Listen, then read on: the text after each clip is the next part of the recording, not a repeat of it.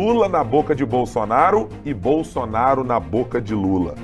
Como esses dois principais candidatos à presidência da República, segundo as pesquisas, estão se desconstruindo mutuamente. E será que isso também vale para Calil e Romeu Zema aqui em Minas Gerais? O 3 sobre os 3 está no ar.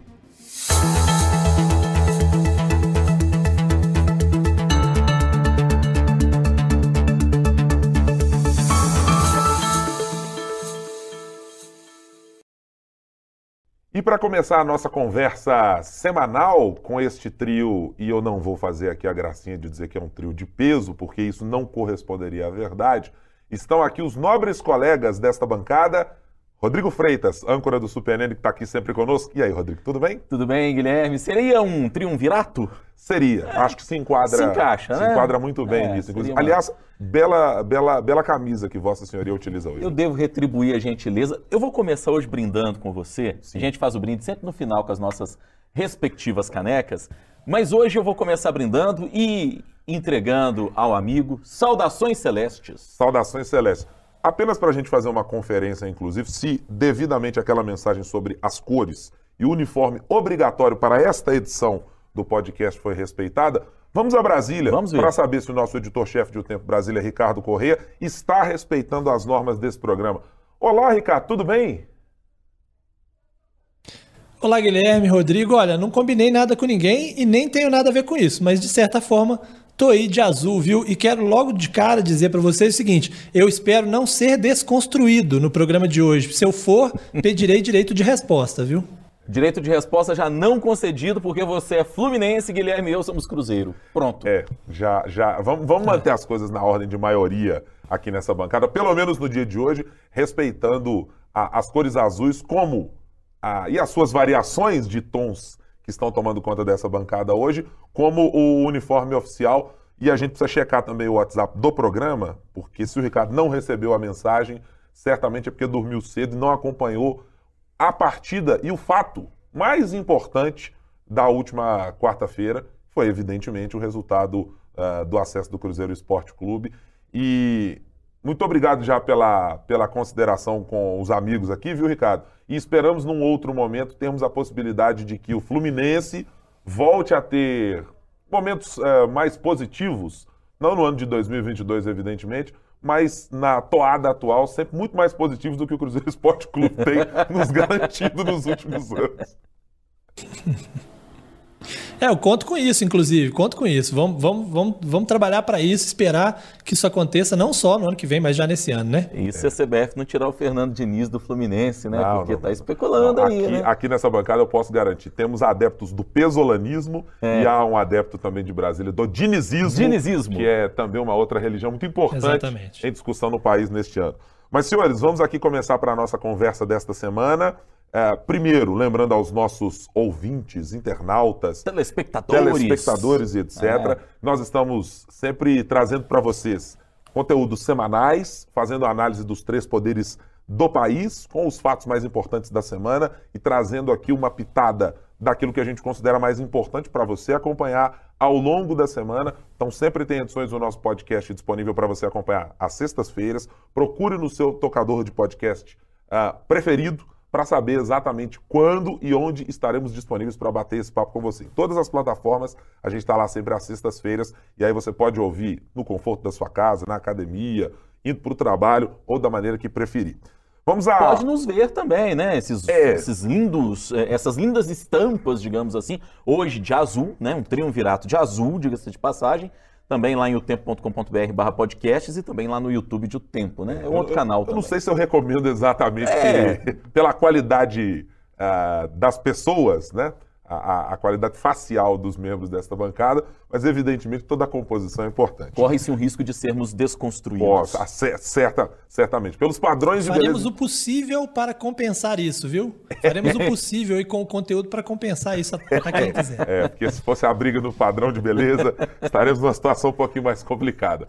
Senhores, é, estamos aí chegando à proximidade da reta final da campanha, para a última semana de campanha no primeiro turno. É, e o que a gente tem visto para quem acompanha os programas eleitorais, para quem acompanha os discursos dos candidatos, estejam eles no plano nacional ou aqui em Minas Gerais, o que tem se avizinhado cada vez mais e saltado aos olhos é como há uma aposta muito evidente das duas principais candidaturas aqui, do ex-presidente Lula e de Bolsonaro, acho que até por tabela Ciro Gomes pelo lugar que ocupa como terceira via, ou, ou dita terceira via nesse momento, ao lado de Simone Tebet e de Soraya Tronic, mas o que tem sido visto de ataques à desconstrução pessoal, de trajetória política e, de alguma maneira, aquilo que se convenciona mesmo de fazer na política na hora de uma eleição, que é mostrar ou tentar levar uma rejeição para aquele que está disputando com você, tem, de fato, repito, saltado aos olhos. Pelo menos na minha perspectiva, ah, de uma maneira que era esperada. Talvez tenha até demorado mais do que eu imaginaria quando olhava, eh, eu olho retrospectivamente para o que imaginava. Rodrigo, para começar aqui essa nossa conversa, Lula e Bolsonaro adotaram em alguma medida diferentemente, mas essa mesma estratégia. Chegamos a um ponto de inflexão e que é daqui para a maior desconstrução de cada um deles, ou você acha que chegamos um pouco ao limite, pelo menos nesse primeiro turno? Eu penso que está só começando, Guilherme. A sensação que tenho é de que a gente ainda vai ter uma campanha de desconstrução bastante considerável de agora para frente pelo perfil de eleição que nós temos. Nós temos, de um lado, o ex-presidente Lula, que ainda pensa numa vitória em primeiro turno e que, para ele, talvez a desconstrução, mesmo que um pouco mais leve, seja um caminho. E nós temos, do outro lado, um presidente Jair Bolsonaro que, segundo as pesquisas, está batalhando para se manter na disputa e forçar um segundo turno, o que o leva a ser, inclusive, acho que um pouco mais firme nos ataques que está fazendo ao Lula. Então, penso que ainda devemos ter uma escalada uh, nessa violência, digamos assim, da, da desconstrução e vamos ter cenas nos próximos capítulos que talvez uh, ainda sejam analisadas por nós aqui nesse podcast. Fato é, Guilherme, é que, em especial para quem está perdendo, essa é uma estratégia que muitas vezes é arriscada. O eleitorado brasileiro já deu algumas, muitas, na verdade, algumas, muitas mostras de que nem sempre lida com, digamos, simpatia a essa tentativa de desconstrução do adversário.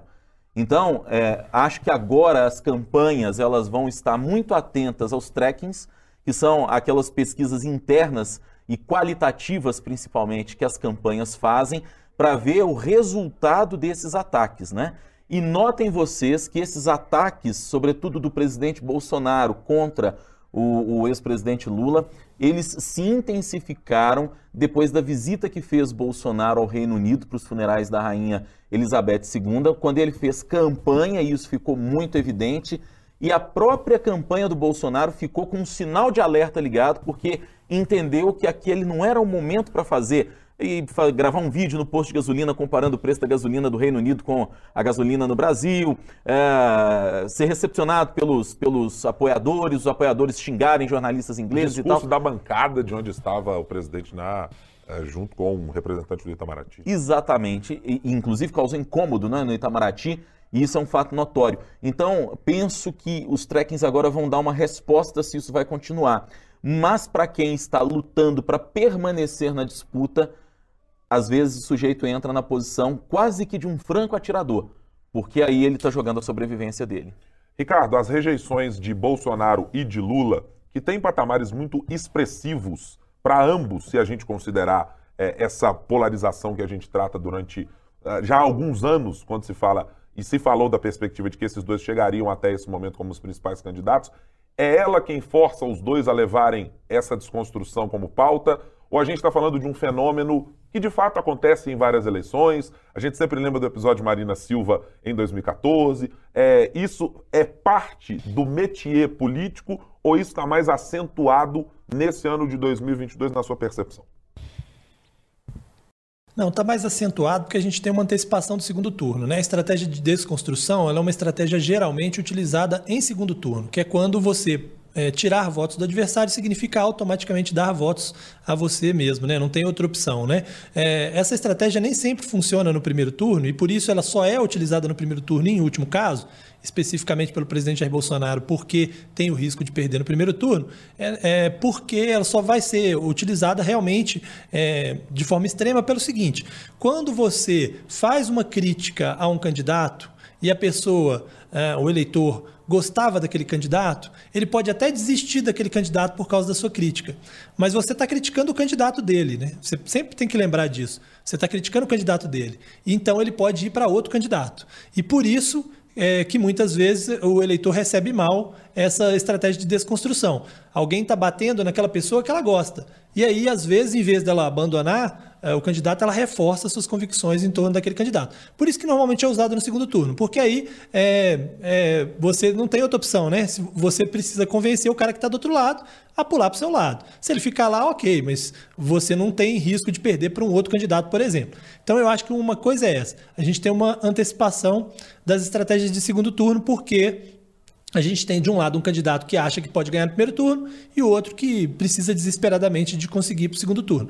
Não por acaso, é, o primeiro a fazer essa estratégia foi o Bolsonaro. E ele fez na semana de 14, 15 né, de, de, de setembro, a semana anterior, e as pesquisas mostraram um resultado ruim da estratégia dele de desconstrução, que era baseada na ideia de que o Lula não foi inocentado e tal.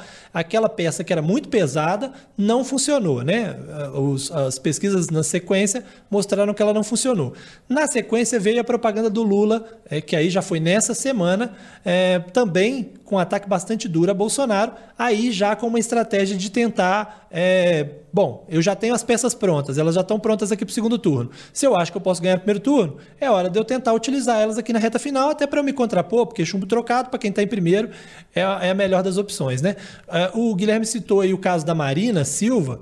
Eu acho que o caso da Marina é um caso fora da curva. É, não é o comum que uma estratégia de desconstrução funcione tão bem. Ela funciona muito bem com a Marina por, por dois aspectos específicos. Primeiro, ela não tratou da Marina, da figura da Marina, mas do medo é, de um futuro governo Marina dentro de uma proposta específica que era do Banco Central, é, dizendo para o eleitor o seguinte: olha, eu sei, você gosta da Marina e tal, mas essa proposta específica dela aqui, toma cuidado, o futuro pode ser perigoso, né? Que era aquela coisa da, da, da independência do Banco Central, que nem era uma, uma que a ideia que foi explorada, obviamente, muito acima do que era de, de fato.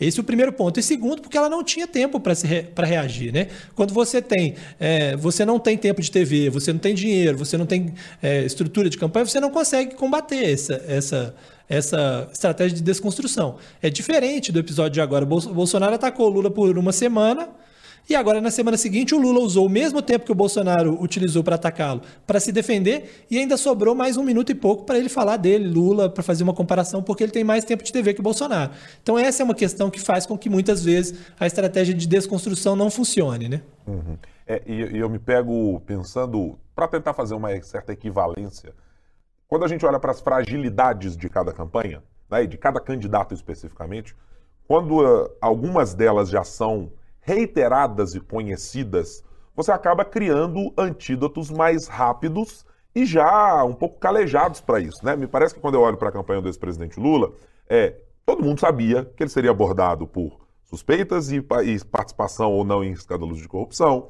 que ele seria abordado ah, por eh, participação de dirigentes partidários do PT em escândalos disso, a relação com o Centrão e etc, etc. Me parece que assim o, o rol de situações nas quais o, o, o ex-presidente eh, seria mencionado, já estava mais ou menos desenhado ali pelo caminho. Tem uma coisa que eu acho que esqueceram: o governo Dilma. É... Você já percebeu que, que existe uma dificuldade do, do, dos candidatos oponentes ao Lula, não sei se o Ricardo compartilha desse ponto de vista, de vincularem o governo Lula e o governo Dilma, porque afinal era um governo do PT também. De fato, de e fato. foi quando a coisa ruiu assim de uma maneira que a Dilma sofreu impeachment, e a Dilma sofreu impeachment não foi por pedalada fiscal e todo mundo sabe disso. O que alimenta até a narrativa dos petistas de que houve, na verdade, um golpe contra ela. Então, ninguém conseguiu ainda achar nessa campanha uma pegada e uma maneira de mostrar que uh, uh, muitos dos problemas, talvez, até na economia que a gente vive, Começaram lá atrás, no governo Dilma, ainda não se conseguiu relacionar. É como se Lula e Dilma fossem coisas assim completamente distintas. Politicamente são, mas são governos do PT. Um foi continuidade do outro, ela foi continuidade do Ainda outro. que houvesse ali qualquer distanciamento físico entre, entre, a figura do, do, do ex-presidente Lula de estar presente, aquele episódio, né? Conhecido por quase todos nós da, da mensagem do Bessias. Bessias. Né? Que em determinado momento era para um engajamento do ex-presidente para entrar na coordenação política e participar é, de alguma maneira, aquilo também foi muito pouco explorado. E, e aí, para continuar no, no, raciocínio, Rodrigo, quando eu olho para a campanha do, do, presidente Jair Bolsonaro, é, o arcabouço de situações criada e vocalizada pelo próprio presidente ao longo dos quatro anos de mandato, e especificamente nessa peça citada pelo Ricardo, algumas que precedem é, a participação do presidente como gestor no Palácio do Planalto nos uhum. quatro anos. Tem imagem ali, dele jovem ainda. Ali você está citando episódios a respeito de fuzilamento, a respeito do que deveria ser feito com o Congresso Nacional, é, é, os problemas que o ex-presidente carrega no seu histórico dentro do Exército Brasileiro, de expulsão e de julgamento por casos absolutamente escabrosos.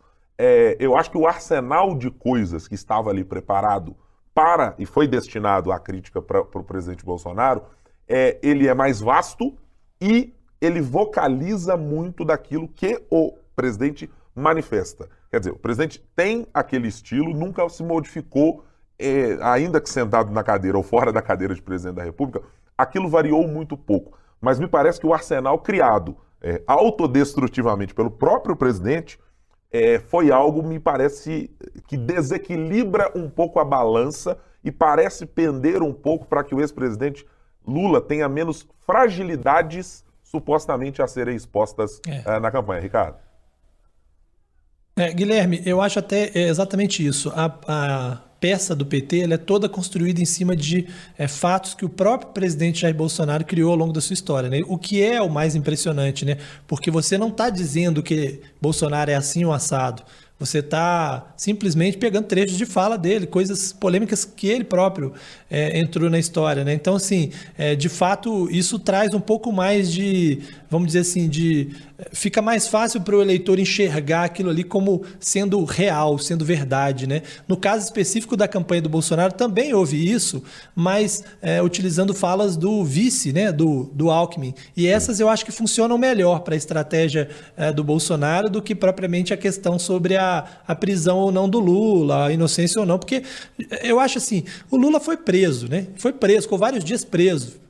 É, se isso não é suficiente para mudar o voto das pessoas, não vai ser você dizendo que ele é inocente ou culpado que vai mudar, né? Ele ficou preso, ficou preso é, centenas de dias e nem por isso as pessoas mudaram de ideia. Você não vai conseguir mudar falando desse tema especificamente. Agora, o caso do Alckmin, sim, porque a busca agora é justamente por um eleitor que está no meio do caminho, um eleitor que não era lulista, também não é bolsonarista e tem que escolher um dos dois a essa altura do campeonato ou escolher outro candidato. E aí, nesse ponto, você usar as frases do Alckmin para lembrar, falar, olha, apesar deles estarem juntos, é, esse grupo nunca esteve junto. E esse grupo, né, e, e, e, Alckmin tem críticas enormes a Lula. Então, assim, não pensem que é o centro se juntando à esquerda, porque na verdade há um pouco de hipocrisia nessa história. E aí também traz essa dose de realidade, porque seria o Alckmin falando, né? E por causa disso, inclusive, há pedidos de retirada do ar das propagandas. No caso do Alckmin, ele não conseguiu, os pedidos foram todos rejeitados pelo TSE e o Bolsonaro também tenta tirar do ar e provavelmente vai ter o mesmo resultado. Provavelmente o TSE vai manter as peças do PT no ar, porque são falas do presidente. Você pode usar falas do outro candidato em sua propaganda eleitoral. Né? Agora eu queria trazer para a roda ainda nessa análise um outro fato que me chamou a atenção e que quem me atentou para isso foi inclusive o Ricardo Correia, sabe, Guilherme? É, quando entrava com a gente ao vivo no Super N dia desses na, na Rádio Super. Ele destacou e destacou com propriedade que o presidente Jair Bolsonaro utilizou um programa inteiro, um programa eleitoral, apenas para desconstruir a imagem do Lula. E aí, logo em seguida, houve a resposta do PT, e como o programa do Lula é maior do que o programa do Bolsonaro, o PT conseguiu dividir, digamos assim, essa razão. Usou uma parte do programa para desconstruir o Bolsonaro, com toda essa estratégia que o Ricardo nos lembrou aqui agora, das, das declarações, às vezes polêmicas, quando não muito infelizes, quando não grotescas, do presidente da República. E logo em seguida aparece a imagem de um Lula sereno, tranquilo, diria senhor de si pelo, pelo formato de imagem que foi utilizado para usar a palavra da moda, pela narrativa que conseguiram Boa. construir em cima disso, foi algo que me chamou a atenção, porque é como se o, o, o Bolsonaro ele tivesse nesse momento terceirizando a responsabilidade de um sucesso é, da, dessa estratégia apenas no ataque, esquecendo de se apresentar, esquecendo de apresentar as credenciais. Por mais que ele tenha é, menos tempo de TV e de rádio do que, do que o Lula. Mas o PT conseguiu equilibrar um pouco mais, factualmente falando, ao colocar declarações e logo em seguida apresentar um Lula dentro daquela figura do Lula paz e amor, do Lula tranquilão, que, que o PT tem feito questão de explorar. Foi assim em 2002, 2006, está sendo assim de novo. Então, a, a, acho que tem um, um, elemento aí de estratégia do, do PT que eu julgo que é muito interessante,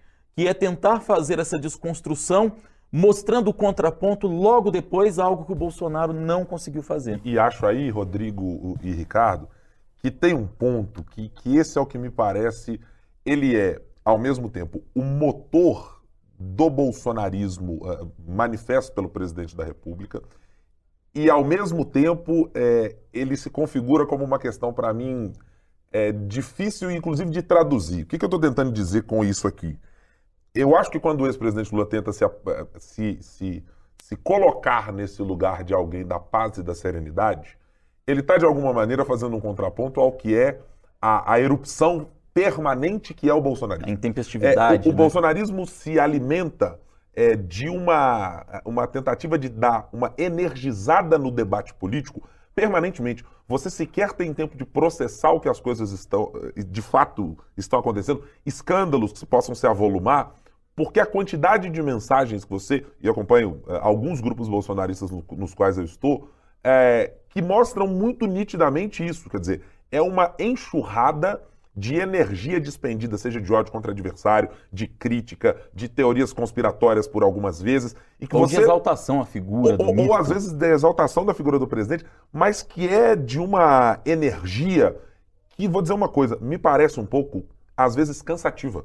Porque você não consegue manter a atividade o tempo inteiro engajamento o tempo inteiro, sendo eu sou aguerrido, eu estou brigando, eu estou combatendo, eu estou contra, eu estou contra, eu estou contra, eu estou brigando. É, é, sempre muito difícil isso acontecer. Eu acho que essa estratégia que está sendo colocada, ela me parece muito atuar para tentar fazer exatamente a anulação disso. É mostrar, gente, vocês precisam é de serenidade, vocês não aguentam mais é discutir com familiar, vocês não aguentam mais é brigar nos espaços onde vocês uh, tratam ou trataram de política em outro momento. Eu estou aqui me arvorando na condição de eu trarei paz para isso. Quando não é exatamente isso é. que a, a, conjuntura política sugere com a eleição das bancadas como deve ser para a próxima e como já foi, inclusive nos mandatos do ex-presidente Lula, nos dois em que ele ocupou e considerando também fazendo aquele adendo, Rodrigo, nos dois, praticamente dois, né, vou chamar assim, da ex-presidente Dilma Rousseff. Não tem nada que guarde é, conexão com a realidade de que essa calmaria é uma tendência dessa imagem que está tentando ser projetada pelo ex-presidente, Ricardo. É, mas é, é, é justamente o recado para o eleitor médio, né? para o eleitor que está no meio do caminho. Esse eleitor que está no meio do caminho, ele já não quer a confusão, tanto não quer a confusão que ele não escolheu um lado, ele está no meio do caminho. Então, se você precisa ali de um, dois, três pontos, o caminho é você tentar ser mais moderado. E é óbvio que é mais fácil para o ex-presidente é, do que para o presidente, porque o presidente fez um, um, um mandato com, é isso, é, é esse método mais combativo, com com os conflitos do tempo inteiro, com a geração de conflitos do tempo inteiro, é que sustentou o bolsonarismo até agora e mantém o bolsonarismo vivo até agora. Então, é, é, é óbvio que é mais difícil para ele. É, inclusive, às vezes, ele tenta fazer um discurso um pouco mais moderado e logo em seguida ele sai da linha novamente. Agora, eu chamo atenção, até para reforçar essa ideia de que é uma estratégia sempre perigosa, a desconstrução, a busca deles de tentar desvincular dos seus próprios programas. Né? Repare que quando Lula faz essa desconstrução de Bolsonaro, ele coloca a peça com com né, cores completamente diferentes, com formatos completamente diferentes, e quando termina, entra a parte que seria a, a, com a vinheta do programa. Agora é Lula e bababá, e como se fosse o seguinte, ó, quem fez essa desconstrução aí, não sei quem foi, não. A partir de agora é que começa o programa do Lula. Isso é muito marcante nessas estratégias de desconstrução. Eu lembro, por exemplo, na eleição de 2014, em Minas Gerais, que o ex-governador, então candidato né, eh, ao governo, Fernando Pimentel, fazia críticas ao PSDB numa peça que terminava com as cores do PCB, vermelho e amarelo. E logo em seguida entrava o programa do PCB. E ficava claro para quem não, não, não tinha aquela percepção de que quem estava fazendo todas as críticas que foram feitas ao governo tucano era o PCB e não o próprio Pimentel. perceber historicamente você tomando, tomando algumas porradas, não, não exatamente do tamanho que lhe cabe, né? Porque é. um partido é, minúsculo hoje, a gente pode chamar com tranquilidade. Embora seja conhecido como partidão. O partidão. Né? A, a, na história já teve lá alguns integrantes a mais, uma, de, uma boa dezena de integrantes a mais do que, é do que tem, evidentemente, hoje. Mas aí, senhores, deixa eu passar e trazer a nossa conversa nesse papo de desconstrução para o nosso cercadinho aqui de Minas Gerais, se é que cabe exatamente essa expressão para tratarmos disso. É, Zema e Calil têm, em alguma medida, feito movimentos, ora em, em direção a esse conflito e ora num cessar-fogo.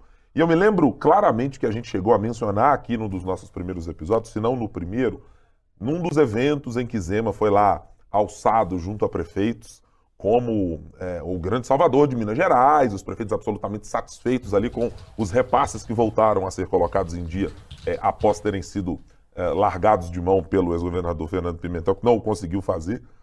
É, e ali naquele evento da Associação Mineira de Municípios teve vaia, teve gente dizendo me respeita no palanque, Alexandre Calil fez a críticas a Zema, Zema Alexandre Calil. Foi. Parecia que aquilo era o primeiro, a primeira fagulha do que seria uma campanha de desconstrução. Mas me parece que houve um cessar-fogo. Eu não sei se acordado entre eles ou as campanhas, ou se apenas ali buscando tatear o eleitor que estava aqui em Minas Gerais.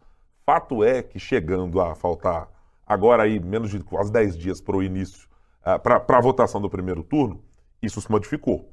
O cenário na televisão, o cenário no rádio e nas declarações, não apenas dos candidatos propriamente ditos, Romeu Zema e Alexandre Calil, mas do entorno dos parlamentares parece ter despertado de fato para valer para essa ideia de desconstrução de ambas as partes, aliás, hein, Rodrigo? Sobretudo os parlamentares que apoiam o governador Romeu Zema, Sim. porque o, o ex-prefeito Calil não pode contar muito com a bancada parlamentar do PSD, né? Esse é um fato. Isso fica cada vez mais evidente. E, e te digo mais, Guilherme, é, essa, essa é uma postura que a, a, bancada do Novo, não apenas a bancada do Novo na Assembleia, que é pequena, na Câmara dos Deputados, que é igualmente pequena, mas na, na Câmara Municipal de Belo Horizonte, que essa sim é a mais ruidosa, são três parlamentares que o Novo tem na Câmara Municipal, é, e isso é orquestrado e feito de uma maneira, eu classificaria até muito competente. Eles conseguem construir eu vou até usar um, um, termo engraçado, construir essa desconstrução. Opa! Me permitam a, a frase, sim, a frase diferente, digamos assim, é, de uma maneira muito, acho, acho eu, muito eficaz, muito é, é, muito própria, com as características muito evidentes, porque o Novo é um partido aguerrido, né? A gente diz que o Novo é o pessoal da direita e, e eles conseguem vender essa, essa imagem. Agora, o fato é que quem começou para valer essa desconstrução foi, foi Alexandre Calil. Né? Você relembrou bem esse evento da AMM, mas a gente ainda estava na pré-campanha, né? em que um meio que mostrou os dentes ali para o outro, né? Parece, pareciam dois cachorros quando estão ali querendo brigar, que um mostra o dente para o outro, o outro mostra o dente para um para ver qual que é o mais bravo, qual que é o mais perigoso. Né? Ali foi o ápice daquela tensão na pré-campanha e, e, um ameaçou, inclusive, falar da vida pessoal do outro. Isso. Né? Essa ameaça da vida pessoal é que deixou o clima mais tenso e que aí a coisa começou a mudar, deu uma arrefecida. Como você disse, a gente não sabe se entraram num acordo ou se esse acordo foi ali um acordo uh, uh, quase que implícito entre as pré-campanhas na época. Mas uh, quem na campanha propriamente dita começou mesmo esse processo de desconstrução foi, foi o ex-prefeito Calil. Quando o governador Romeu Zema viu que isso estava acontecendo, a campanha dele reagiu. Pelo menos na propaganda eleitoral gratuita, eu senti mais que a campanha do Zema ela tratou e trabalhou mais numa reação. Né? Desconsiderando essa questão da bancada do Novo que você levantou e que eu acho que faz muito sentido, a campanha propriamente dita do Zema desconstruiu a partir da reação. E, e, e, inclusive eles nem gostam que usa muito esse termo de, de desconstrução. Você vai se lembrar que na sabatina é, é, que a gente fez com o Calil, eu, eu perguntei para ele sobre essa questão da desconstrução e ele não ficou muito satisfeito, não, porque, inclusive, em todas as respostas, quando ele criticava o governador Zema, ele voltava no termo desconstrução e falava: olha, isso não é, com aquele jeitão calil de ser, né? Não é isso, é crítica. É, isso não, é não é, desconstrução. Isso aqui é verdade. Eu tô é dizendo... fato. o, o, Ricardo, o, Ricardo, talvez. é, aí vamos. Você sabe. Vai, vai, Ricardo. Pode, pode dizer. Não, não, não o que eu, eu ia dizer é o seguinte: se por um lado Pois não. É, eu ia te perguntar, era de um fio histórico, assim. Você acompanhou a última campanha em 2018 também, é, a, aqui no estado, um pouco mais detidamente, dada a proximidade que estava por aqui. Esse cenário também era parecido de desconstrução também, tinha, guardava alguma proporção, mas antes, é, faça primeiro a sua consideração aí, depois eu te pedir um, um adendo histórico. Não, eu acho assim, até começando pelo que você falou, isso é bastante comum, né? Na reta final das campanhas. Aconteceram nas campanhas estaduais e aconteceram nas campanhas municipais também. O próprio Calil enfrentou uma campanha de desconstrução muito grande na primeira eleição em que ele foi é, eleito, né? E essa campanha não teve eficácia, né? É, sobretudo na primeira. Na segunda, um pouco menos, justamente porque na primeira não tinha dado muito certo, né? E, de fato, como é, disse o, o Rodrigo, é, começou. É, é, o Calil começou essa, essa desconstrução do Zema, né? Acho que pelo mesmo cenário nacional. Ele está em segundo, correndo risco de perder no primeiro turno, com grande chance de perder no primeiro turno. Então ele não tinha outra escolha, embora ele tivesse o tempo inteiro falando nas pesquisas que só ia fazer uma desconstrução focada em propostas, né? em, te, em temas de governo, que não ia partir é, para nenhum ataque abaixo da linha da cintura e tal. Mas eu acho que em Minas Gerais há um perigo ainda maior é, que não tem no nível nacional, para quem escolhe essa estratégia, porque o TSE tem sido muito menos, muito mais tolerante com essas falas do que o TRE. O TRE já deu vários direitos de resposta. Nessa semana mesmo tivemos dois direitos de resposta para o Calil, já tivemos um direito de resposta uh, para o Zema e tivemos aquela situação esdrúxula que a campanha do Zema utilizou na, na, na televisão algo que seria, que parecia um direito de resposta, fingindo ser um direito de resposta, mas que não era um direito de resposta. E essa propaganda foi retirada do ar. Ou seja, o TRE de Minas mostra uma tolerância muito menor com ataques aos adversários do que o TSE. Isso torna mais perigoso fazer estratégia de desconstrução, porque se você recebe direito de resposta, você perde um pedaço do seu tempo, né? E principalmente nos últimos dias de campanha. Porque a gente tem um período em que acaba a propaganda eleitoral, mas que os direitos de resposta ainda são julgados e que podem ser utilizados nos últimos dias de campanha, quando você não está mais na televisão, mas eventualmente seu adversário pode estar tá com direito de resposta. Isso é muito perigoso para os candidatos. Né? É. É, é, me parece que nesse cenário é, de Alexandre Calil contra Romeu Zema, nesse processo de fato, e, e acho que a gente precisa classificá-lo sempre, de desconstrução de parte a parte, é, os argumentos utilizados pelo, pelo ex-prefeito Alexandre Calil da associação de Romeu Zema com, como uma espécie de aliado barra fantoche uh, de milionários, quando faz referências sempre relacionadas a isso, e essa condição de dizer que o Romeu Zema não, não tem nenhum grau de sensibilidade social, que evidentemente ele está tentando atrair esse eleitorado com base na ideia de que o eleitorado lulista, que entende exatamente é, como isso pode se materializar, dadas as gestões anteriores do PT no nível nacional, é, me parece que são argumentos que não conseguem e não conseguiram, mostram as pesquisas até agora, atacar o cerne do que pode ser a fragilidade de Romeu Zema. Porque essa fragilidade, me parece, não está escancarada, inclusive para a campanha do, do ex-prefeito de Belo Horizonte. Não há um direcionamento que tenha sido claro, do começo ao fim. Eu me lembro, por exemplo, do ex-prefeito Alexandre Calil fazer algumas críticas do ponto de vista é, que ele usou, inclusive, na sua campanha eleitoral para prefeito, de dizer: aqui tem prefeito.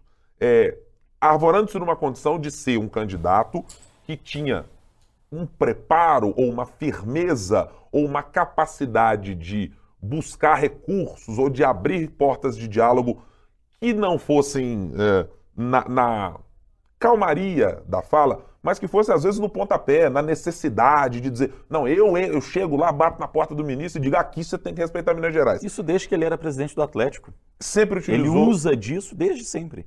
acho que ele sempre utilizou essa fórmula para tentar fazer algo de diferente em relação ao governador Romeu Zema. Você sabe quem fez isso aqui em Minas, Guilherme? Hum. Não, não conseguiu sucesso porque está mal nas pesquisas, porque é uma candidatura anêmica. O Carlos Viana. O Viana usou a expressão, na sabatina que a gente fez, ele usou o tempo todo a expressão. Eu governei Minas em Brasília.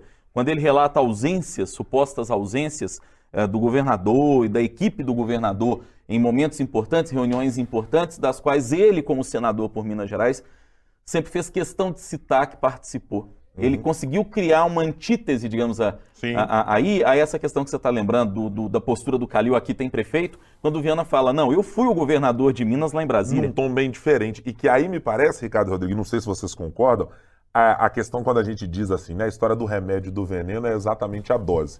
O que eu estava falando aqui a respeito desse, um pouco desse cansaço de um ambiente político é, dos últimos anos, e acho que dessa eleição em especial, Ricardo outro dia comentou no Twitter exatamente sobre essa questão com a qual eu concordo, assim, a estafa em que a gente está com as campanhas deste ano de 2022, campanha, pré-campanha e tudo que cerca, é de um grau que talvez não tenhamos vivenciado é em outra época.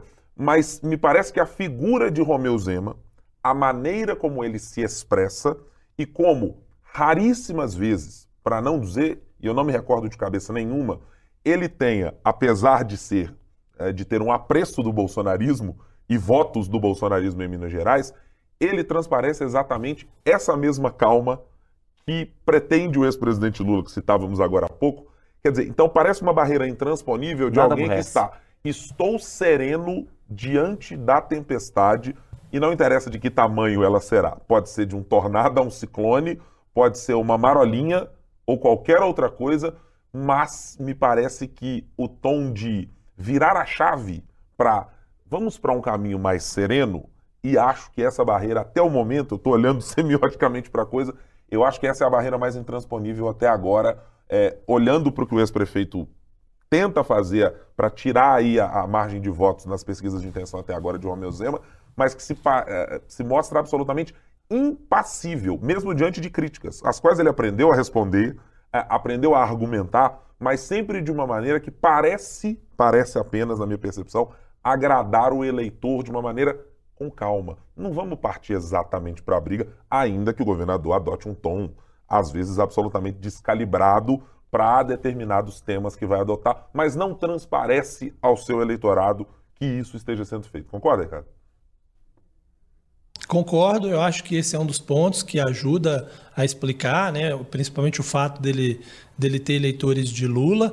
Acho que outras coisas ajudam também. Uma delas, ele não ter, ele ter conseguido fazer uma distinção entre ele e Bolsonaro, né, e, e isso foi reforçado quando Bolsonaro colocou um candidato ao governo e sem dar apoio a esse candidato. Então, assim, acabou virando um presente para o Zema, porque se o Bolsonaro quisesse efetivamente apoiar o Viana, aí sim o segundo turno estaria, o primeiro, a vitória em primeiro turno estaria mais arriscada. Mas colocando um candidato, ou seja, tirando, saindo do seu palanque, mas ao mesmo tempo não subindo num palanque de outro, porque o Bolsonaro não subiu no Palanque de Viana, ele acabou ajudando demais Romeu Zema. Junt, juntando é, essa postura, que é mais é, é, pacificadora para um momento em que o país realmente está estafado disso tudo.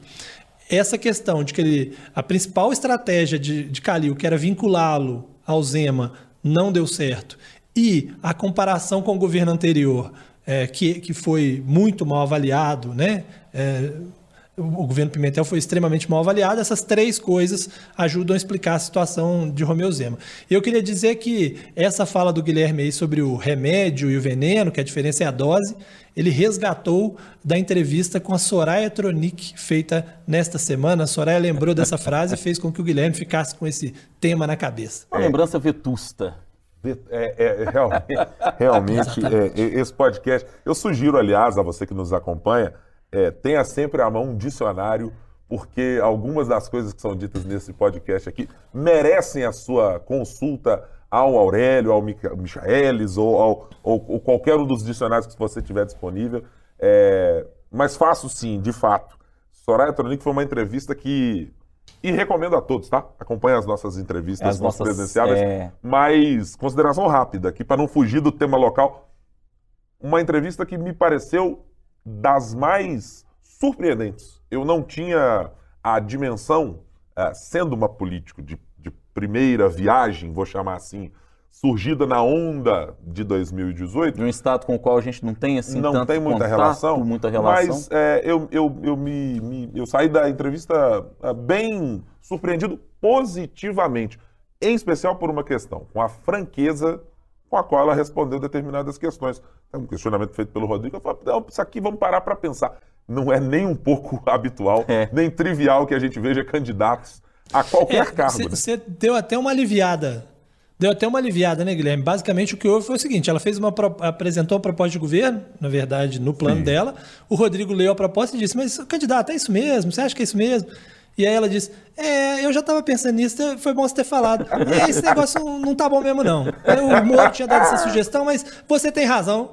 Isso aí não tá na hora de discutir isso, não. Ou seja, o Rodrigo praticamente tirou a proposta do plano de governo da Soraya, só para não pra gente resumir Marcos, a, o que ainda, foi esse episódio. Acho que ainda bem, Ricardo, para Marcos Sintra, vice de Soraya Tronic, que o Rodrigo Freitas não se debruçou sobre o imposto único. Imagina a única e grande Isso, proposta de Marcos Quinta ser absolutamente desconstruída Exato. por Rodrigo Freitas. Que situação teríamos aqui nessa é. sabatina? Que, que coisa, hein? Se pudesse. Ela viraria onça, e ela viraria onça, como Ai, ela costuma dizer no horário é, eleitoral, né? Vem lá do estado dela, inclusive, né? Teríamos Soraya Marroá, é. né? Ou Juma Tronic, alguma coisa, alguma coisa do gênero, né? Aliás, pudera eu ter, ter o poder, sabe, Guilherme, Ricardo, quem está nos acompanhando, de ler os programas de governo, como tenho feito antes das entrevistas, enfim, por dever de ofício, encontrar as contradições né, que a gente encontra frequentemente, sobre as quais a gente pergunta e sobre as quais os candidatos e as candidatas normalmente respondem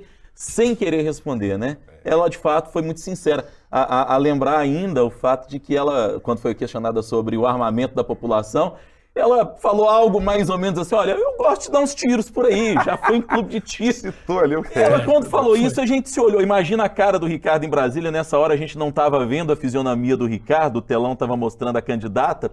Mas ah, ah, olhamos nós aqui, Guilherme, eu, a Thalita que estava com a gente aqui nessa mesa, a gente se olhou assim, opa, como assim ela, ela gosta de não, sair ela, dando uns tiros? E, e, e, me recordo muito bem que ela falou, ah, de vez em quando a gente vai ali, é, dá uns tiros, mas é uma coisa para relaxar, um negócio para dar uma espairecida, né? É divertido, por diversão. Por diversão. Por diver... Amigo, é. que, que, que, coisa. É, por Mas falar claro, assim, ó, só pra gente Diga. não ser injusto, né? Está se referindo, claro, aos clubes de tiro, né? Senão a pessoa vai achar que ela está atirando nas pessoas não, pelas ruas. Né? Não, nada disso. E ela citou é, muito claramente, estava falando de zonas rurais em que ela aí acha que é, é, é necessário uma, uma regulamentação muito específica para que isso aconteça. Mas, bom, fica aqui a recomendação para que você que não acompanhou possa acompanhar.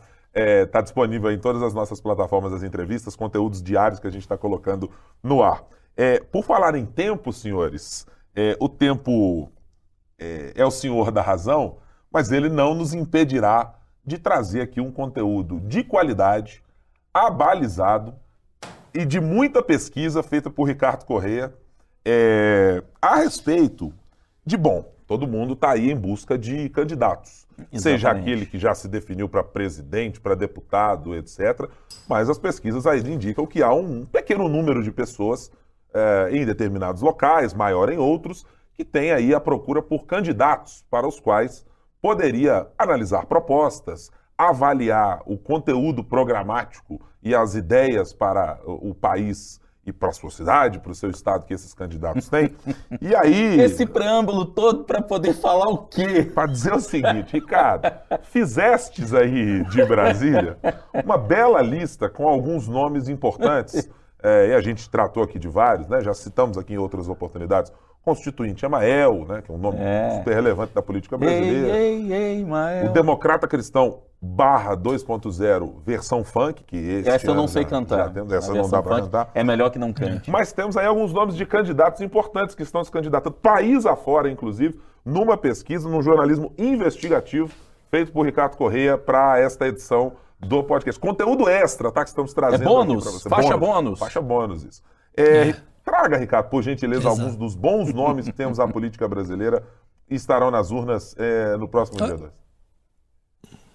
O Guilherme, eu não sei nem por onde começar, assim, com, com, toda sinceridade, mas é, eu acho que a gente pode. Eu posso começar falando dos famosos, né? Dos Opa, falsos sim. famosos, né? É, por exemplo, é, Maria do Bairro, né? Que todo mundo conhece das novelas. Há duas Marias do Bairro concorrendo nas eleições, né? Uma no Paraná e uma no Espírito Santo. Obama também tem dois. É, tem o Bill Clinton, né, também, mas o Bill Clinton é o Bill Clinton do Amapá. Assim. É, para quem gosta de, de, música, nós temos aí Shakira Souza, Opa. temos Tião Carreiro, que não é o Tião Carreiro, porque poderia até ser, ah, vários, vários, músicos que, que, que, se candidatam. Carmen Miranda, Clara Nunes, Chitãozinho de Coromandel e por aí a gente vai nos vários, né? Assim, só, do, só para falar dos famosos. Atores: Stallone Cordeiro, Stalin, aliás, Stallone Ribeiro, Stalin Cordeiro. Tem dois Tony Canaan, que não é o Tony Canaan da, da ué, corrida, ué, mas aí, que escreve o Canaan com C, ao contrário do outro. Aliás, da vários, cidade de Canaã, talvez, vários né? pilotos, né? Tony Canaan. É, tem Senna, tem. É, Barrichello, quer dizer, tem vários oh, é, pilotos também. Isso aqui só para falar dos, dos, dos famosos. Oh, né? Me chamou a atenção que tem vários Romários, claro. Opa. Inclusive o verdadeiro, né? Isso aí. É, mas existe o Romário Peixe. Romário Peixe, que não é o Romário verdadeiro. O, o Romário Peixe, Peixe tá é outro Romário. O Romário conhecido é o Romário mesmo. baixinho. É, isso só para falar dos nomes famosos, né? Mas você pode escolher os temas, por exemplo, comidas. Nós temos é, Ademir Paçoca, Alessandra Mel, Alexandre Espeto, Alexandre Chambinho, Amendoim, Ana Bombom, Anderson Batata, André Quisuco e a famosa que vocês conhecem, André Sorvetão, Aí. por exemplo, né? É da nossa época. Se a gente época. for pegar só as comidas. Nossa é. época é muita gente. Tem Falem os bichos. É, tem os bichos também, né? Adilson Piquinês, Alex Bichão, Alvarenga Formigão, Antônio Cascavel, Antônio Cutia, Antônio Pantera, Alazão, bovino, vaca, tem de tudo aí nessa eleição. Assim, o negócio realmente, o, o que não falta é bicho, viu? Tem mais diversidade do que na natureza brasileira atualmente. É, mas assim, se você pegar a lista, você, você escolher um nome qualquer aí, vai um nome engraçado, né? Pega aí a, a, aleatoriamente no meio da da lista e só tem nome bizarro. Tem, tem um que chama Caneta Azul. Deve Opa! ser por causa da música, né? Opa, né? Caneta, caneta Azul, azul, azul, por exemplo. Caneta, o nome de urna é ca... Caneta Azul. É. Tem os super-heróis, né? Tem o Wolverine do TikTok, que inclusive tem o, o, o, visual do Wolverine, famoso, inclusive, né? Famoso, tem famoso. o Capitão América. Não Capitão é o Adilson América Batista. de Paula. Ele não, não é, não é o Adilson Batista. Aliás, Adilson Batista que andou fazendo propaganda aí para candidatos nessas eleições, né? sim, né? É, é, foi, fez propaganda eleitoral aí para Aécio Neves, né? É, mas tem vários, tem, tem, tem inclusive é, é, personagens de desenho, né? Tem Chico Bento, Mário Bros, Luigi. É, não, não falta nome, viu? Nós ficaríamos aqui o dia inteiro lendo nomes é, de candidatos. É, é, tem, são, são tem, um aqui que, tem um aqui que me pegou. É. Me pegou, me pegou pela geração, é. que é, é, o nosso Edson Jaspion. Que aí tocou, tocou o coração aí. daquele. Jaspion, das da, antigas. Das antigas, daquele bonequinho. Quando Guilherme entendeu? era um menino pequeno em Exato, contagem, né? Aqui, em contagem, bairro Dourado, ali, bairro Glória. Saía da escola correndo para assistir o Jaspion na, na, extinta TV Manchete, na né? extinta TV Manchete. Aí tinha Jaspion, Churato, aí tinha um monte de coisa. Giraia. É, o Edson Jaspion me pegou. Não vou garantir voto, evidentemente, porque o voto é secreto, senhores. Mas o Edson Jaspion me pegou. Pois não, mais nomes, Ricardo? É, bom, a gente pode pegar vários aqui, viu? Assim, é, como, ó, tem o Papaléguas, que também é, é, personagem de desenho. Palhaços, nós temos vários, né? Assim, não são só os eleitores. Mas, peraí, peraí. Não, mas peraí, nesse momento eu vou, eu vou fazer um adendo. Não, senhores, audiência, vocês que nos acompanham nesse momento, vamos pedir aqui uma explicação um pouco mais detalhada apenas para que. Né? Eu, eu, vou, eu, vou, começar fazendo uma pergunta aqui: palhaços são os candidatos ou somos nós?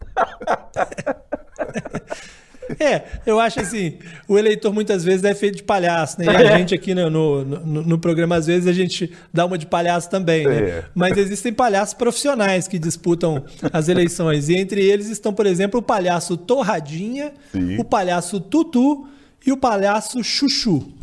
Eles todos são, são candidatos, né? Na lista tem aí o, ainda também o, o pacote. Imagina, nem quero imaginar porque que é, no, é pacote. Não, não seria Mas... adequado. E tem também o. É, não quero o, imaginar. O André The Big. Eu também não quero imaginar o que pode ser isso. É, The Big também não quero saber. Agora tem um que é mais explícito aqui, viu, Rodrigo? É o Peru. O nome dele de urna é simples: Peru. Né? Diferente do Pintinho Amarelinho, que também é candidato. Meu Deus. Pintinho Amarelinho. E eu tenho o segundo é um voto. Dos... Tem o segundo voto que me pegou aqui, cara. Esse aqui, esse aqui, eu, tô eu vou tomar um ar, senhores. O que vai? Prepare-se. Eu não vou conseguir, não. É piquenete. Como é que é? Piquenete, boca de motor.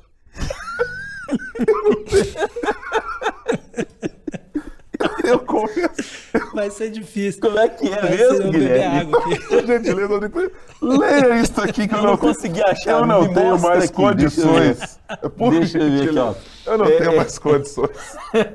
Piquenete boca de motor.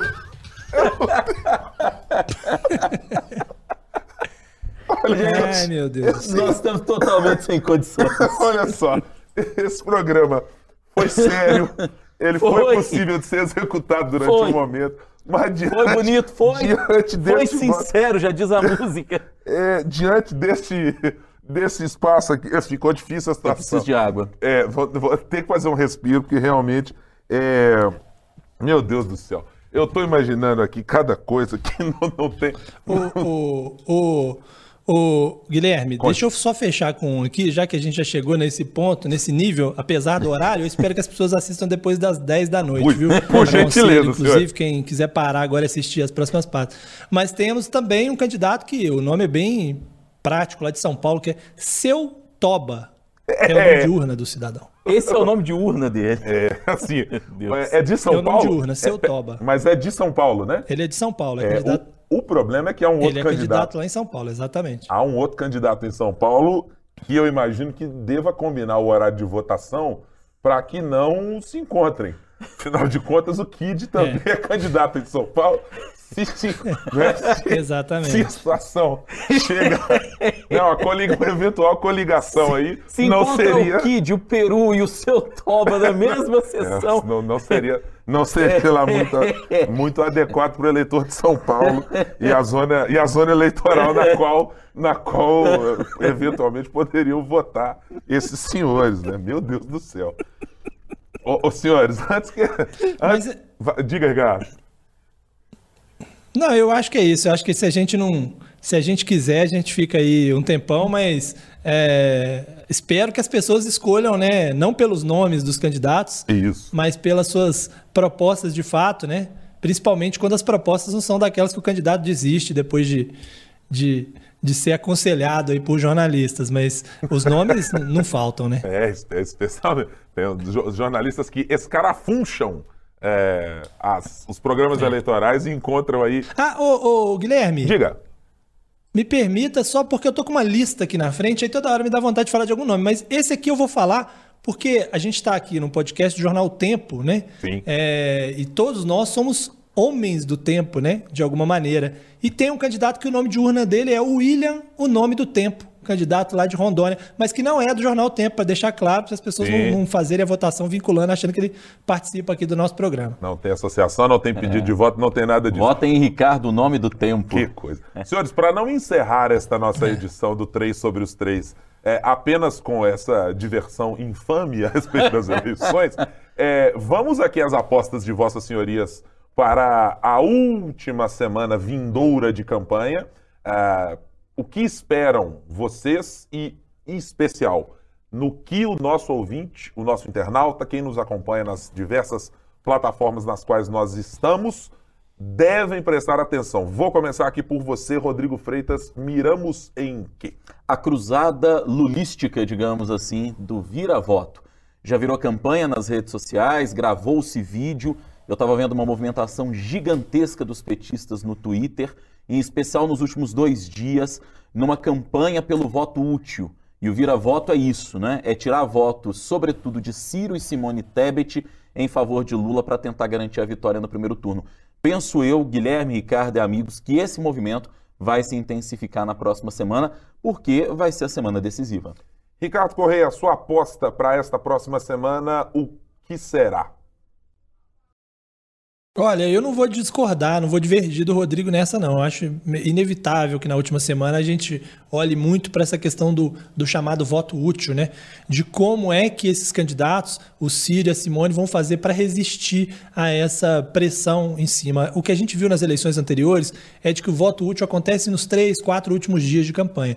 Na eleição passada, por exemplo, é, Alckmin, Marina uh, perderam muito, principalmente os dois, né? Perderam muitos votos para Bolsonaro e Haddad na reta final. O Ciro conseguiu se manter, porque havia uma perspectiva de que ele pudesse eventualmente ser o candidato no segundo turno. Ele não estava tão longe assim do Haddad, e por causa disso ele perdeu apenas um ponto nos três últimos dias. Mas eu acho que esse que é o, é o, essa que é a questão que a gente tem que ficar de olho. Se a turma vai conseguir é, se manter, resistir nesses votos, com essa pressão toda do PT pelo voto útil, pela decisão no primeiro turno. Eu, para não deixar aqui o cercadinho mineiro sem menção, eu estou curioso para ver o que será a última semana da campanha de Alexandre Calil. Tem um desafio hercúleo à frente para conseguir reduzir, tirar votos, encontrar votos nos brancos nulos, é, em quem não sabe não responde às pesquisas eu acho que esse é um grande ponto para se observar. Um desafio hercúleo. É um desafio Vetusto hercúleo. Eu, eu, eu, diria que dos 12 trabalhos de Hércules existentes, se Alexandre Calil consegue levar esta eleição para um segundo turno para torná-la competitiva, já poderia se inscrever ali no 13º trabalho de Hércules, porque neste momento, com as dificuldades de mobilização de parte dos candidatos, de parte da coligação em torno dele, é, eu estou muito curioso para ver que estratégia adotar, o que fazer para tentar diminuir essa vantagem que tem sido apontada aqui nos nossos levantamentos data-tempo. É uma boa. É uma boa.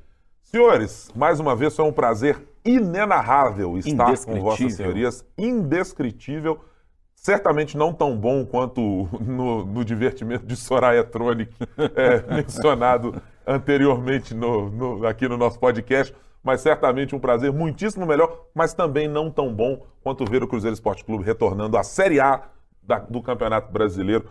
É... Rodrigo, aquele abraço até semana que vem. Aquele abraço e para falar aqui uh, ainda do tema que a gente estava falando dos candidatos, a fé do Cruzeiro é candidata nas eleições deste ano, né? Ou é candidato. É. Então, a fé do Cruzeiro, digamos que ajudou a nos salvar daquele precipício para onde nos encaminhávamos Nossa. até a temporada passada. Ajudou. Ricardo Correia, obrigado mais uma vez por essa nossa conversa aqui. Semana que vem tem mais, viu? Exatamente, eu agradeço, um abraço aí para vocês. É, parabéns né, aos cruzeirenses que conseguiram aí a volta à Série A. É, é, todos, todos os cruzeirenses certamente nos veremos na Série A do ano que vem. Um abraço para todo mundo e, e, boa semana. Semana que vem é semana de eleição, nós vamos ter bastante assunto para tratar aqui nas vésperas das eleições. É isso. Muito obrigado a você que esteve conosco aqui no nosso 3 sobre os 3. Vai ficar disponível em todas as plataformas para você acompanhar quando, onde e no momento em que quiser. Muito obrigado pela companhia.